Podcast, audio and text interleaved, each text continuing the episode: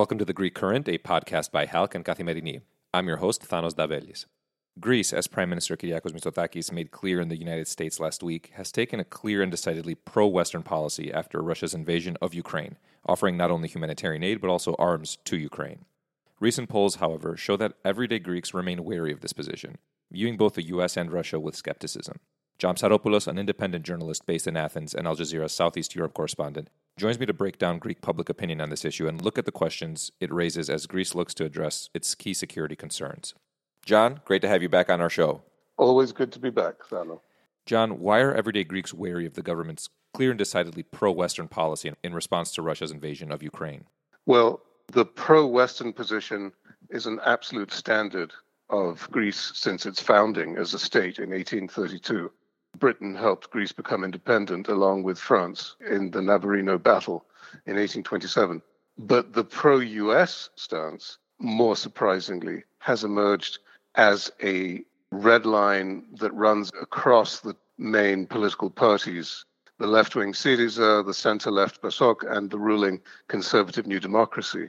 There is cross partisan consensus on getting as close as possible to having the inside track in Washington, therefore, being a loyal and constant ally, seeking American reassurances for Greece's security in return, hence greater US investment in Greek as well as American military bases in Greece following the new defense agreements between Greece and the US. So that is an absolute cornerstone of the country's foreign policy. In fact, it was a left wing government, Syriza, which started the strategic dialogue between Greece and the US.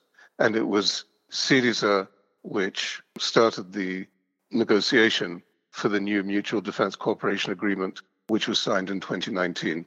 But this political position of the country's political elite is at some distance from popular opinion, which is more wary of US intentions and NATO. And the reason, quite simply, is the invasion of Cyprus in 1974, which was allowed to happen by Henry Kissinger, then all powerful Secretary of State and National Security Advisor, and was allowed to go even further in the Attila II phase in August, which reached Famagusta. As far as the Greeks are concerned, there's no way that the US wasn't apprised of these plans and enough pressure wasn't exercised against Turkey to prevent them. That is the great Greek grievance with the United States and why Greece doesn't place its trust entirely in NATO for its security. But as I say, Greeks instinctively feel it's a good thing to have the Americans on your side, not NATO necessarily, where Turkey can always veto any motion, as it's doing now, for the membership of Finland and Sweden. But stay close to the Americans and, if possible, get the inside track in Washington over Turkey. There's been a clear parallel that's been drawn between Russia's invasion of Ukraine and Turkey's current revisionism in the Aegean and the Eastern Mediterranean and the invasion in 1974 that you outlined for us. How is this, you know, informing the public when we look at polls about supporting sending arms to Ukraine or supporting the government's position vis-a-vis Ukraine? Well, helping Ukraine has an obvious appeal to the Greeks because there's a parallel between the Turkish invasion of Cyprus and the Russian invasion of Ukraine. They're both invasions of sovereign territory with the intent of holding it ad infinitum. In other words, annexing it. The Russians have been honest about that from the get go. The Turks haven't. They are going through the motions of declaring a Turkish Republic of Northern Cyprus, but everybody sees that as a Turkish puppet and believes that it is ultimately destined to become an extension of Turkey. So it's the use of a racial minority in both cases to extend an irredentist and acquisitive foreign policy.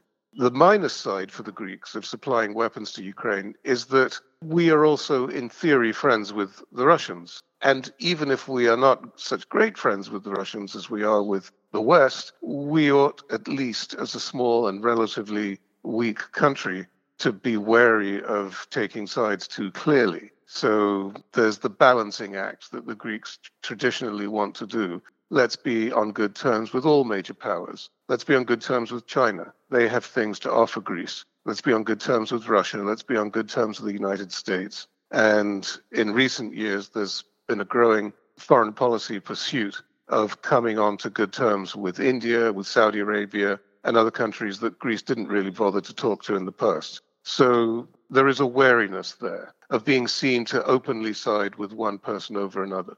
Russia is also kind of clearly annoyed with this position that Greece has taken and the deepening ties between Greece and the United States. Its spokesperson, in fact, has been playing up the historic ties between Greece and Russia, especially Russia's role in the foundation of Greece as a modern state. Why is playing on these historic themes misleading, however?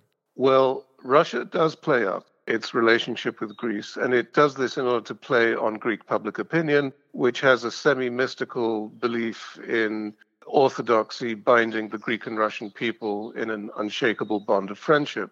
But if you look at the historical record, that hasn't always been the case. Yes, Russia was one of the three navies at the Bay of Navarino in 1827, which secured Greek independence by sinking the Turkish and Egyptian fleets along with Britain and France. But the Russians acted against the Greeks during the First World War when Greece launched its ill fated Asia Minor campaign at that point, there was a political upheaval in Russia. The Bolsheviks came into power in 1917 and they sided with Kemal Ataturk and they supplied him most of his most important weapons that helped to defeat the Greeks in the end. Of course, it's not so often mentioned that the French and the Italians also sided with Kemal, maybe because it's in politic to do so now that we're in the same political bloc with France and Italy. The Russians didn't want to support the Greeks even before the Bolshevik Revolution, however, because if the Ottoman Empire was going to disintegrate, what they wanted was Constantinople and control of the Bosporus Straits for themselves. Therefore, they were directly in competition with the Greeks, who had a community of 350,000 people in the city, about a third of the city's population. And they, of course, for historical reasons, wanted the city back. It was the former imperial capital of the Byzantine Empire. Again, if you want to go back a bit, in 1770, Catherine the Great allowed the Orloff brothers to go and foment revolution against the Ottoman Empire in Greece. She didn't really support it. The revolt was a failure. It was put down very quickly. The Russian contingent, which was very small to begin with, fled. The Greeks were massacred by a marauding band of Albanians that had been hired by the Sultan for that job it isn't really a history of friendship between Russia and Greece. And even in the 20th century, Russia didn't back Greece's claim for its historic region of Macedonia. It was backing the rival claims of Serbia and Bulgaria as part of its pan Slavist foreign policy. So it was essentially working against Greece while Greece was trying to secure control over its historical territories then as well. So, really, the belief in Russian Greek friendship is somewhat mystical, and it's based purely on orthodoxy and not really on history. John, there's a worry which has been articulated by some in the main opposition, Syriza, about Greece being taken for granted by its allies as it adopts pro West and pro US policies. What's driving these concerns? Well, Syriza is concerned that, yes, we want to be close to the United States, but if you give yourself over too freely, then you become an ally that's taken for granted, and the United States actually softens on support for your positions. Yorgos Katrougalos, the former foreign minister of Syriza, with whom I spoke a few days ago, actually cited a couple of examples. One was that the United States earlier this year dropped support for the East Med gas pipeline that was to flow from Israel via Cyprus to Greece and then Italy. The other, of course, is the failure to record, at least on an annual basis, the airspace violations in the Aegean by Turkish F 16s.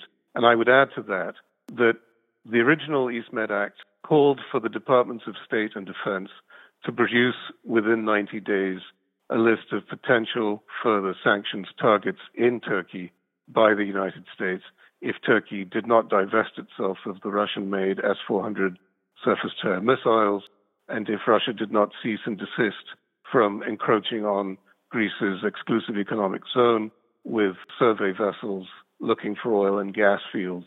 And publicly, at least, we don't know if those sanctions targets lists were provided.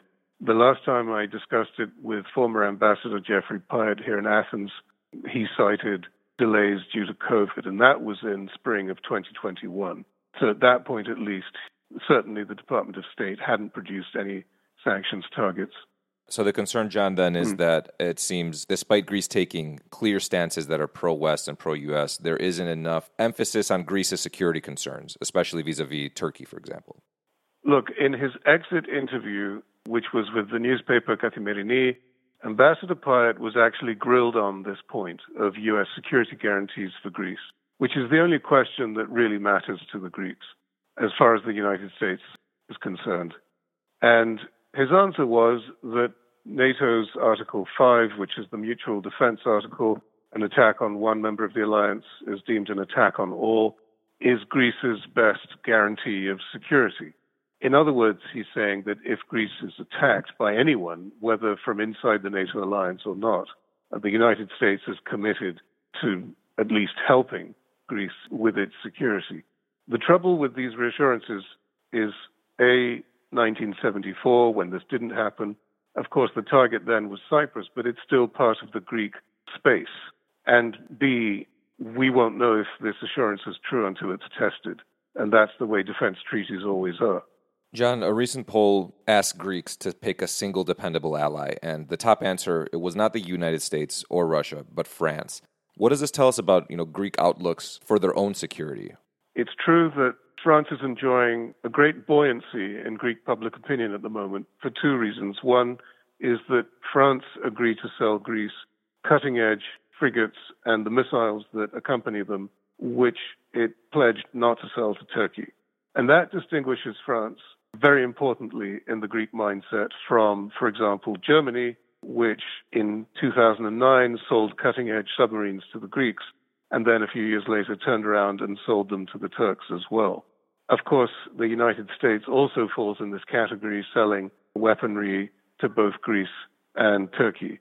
The French have also signed a mutual defense treaty with Greece in October of 21 that binds France to come to Greece's aid and vice versa in case of an attack by an outside party, whether within NATO or not.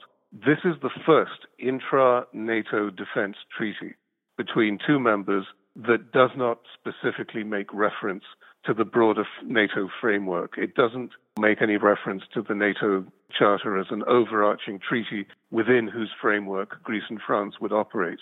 That is very important. The Greeks and the French are saying, we're just signing a mutual defense treaty that we feel we need, even though we are both members of NATO. And that says a lot about how they both feel about Turkey. There is a broader conclusion to be drawn from that. The NATO Charter, whose Article 1 says the parties undertake, as set forth in the Charter of the United Nations, to settle any international dispute in which they may be involved, by peaceful means so that security and justice are not endangered, that is no longer believed by the Greeks.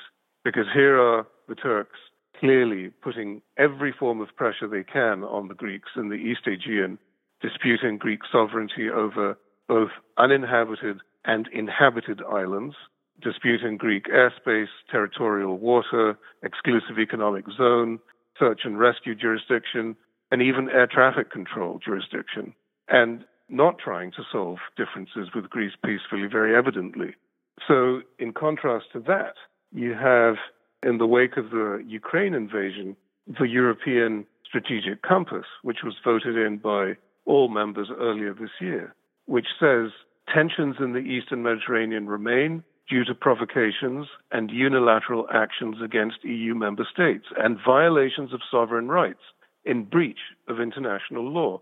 Here's the European Union, which is militarily not as organized as NATO, nonetheless taking a very clear political position in favor of its member Greece and its member Cyprus, and naming Turkey further down in that paragraph as the aggressor in those actions. That is a political basis on which the Greeks feel a foreign and defense policy can be built that will actually work for them. And that contrasts very sharply with NATO's position whenever airspace violations or other kinds of violations take place that the Greeks report to NATO, and nothing is done other than to have a discreet internal chat with Turkey. NATO has never taken a legal position on what is sovereign Greek territory or sovereign Greek airspace or water in the Aegean. And that irks the Greeks greatly. And it's another reason why they're putting more and more of their faith in mutual defense in Europe, or at least whenever political conditions make that possible. John, thanks for joining us again on the Greek Current. Thank you for having me, Thano. In other news, Turkey's President Erdogan said on Monday that Greek Prime Minister Kyriakos Mitsotakis no longer existed for him, adding that he will never agree to meet with him. In a televised address, Erdogan accused Greece of harboring followers of Fethullah Gulen and of establishing military bases against Turkey.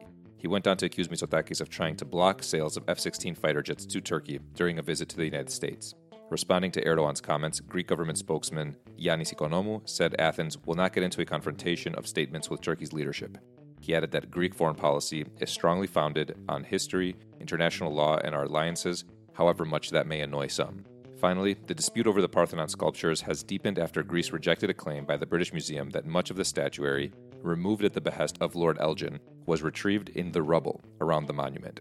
The assertion made at a UNESCO meeting last week added a new twist to the long running cultural row and came only days after it emerged that the UK was willing to discuss Greece's demand for the Parthenon sculptures to be reunited with other treasures in Athens. Greek Culture Minister Lina Mendoni said Greece is prepared to enter into an honest and sincere dialogue with the United Kingdom in good faith within the legal framework and ethical context set by UNESCO's recommendations and decisions. That wraps up today's episode of The Greek Current. Thanks for tuning in.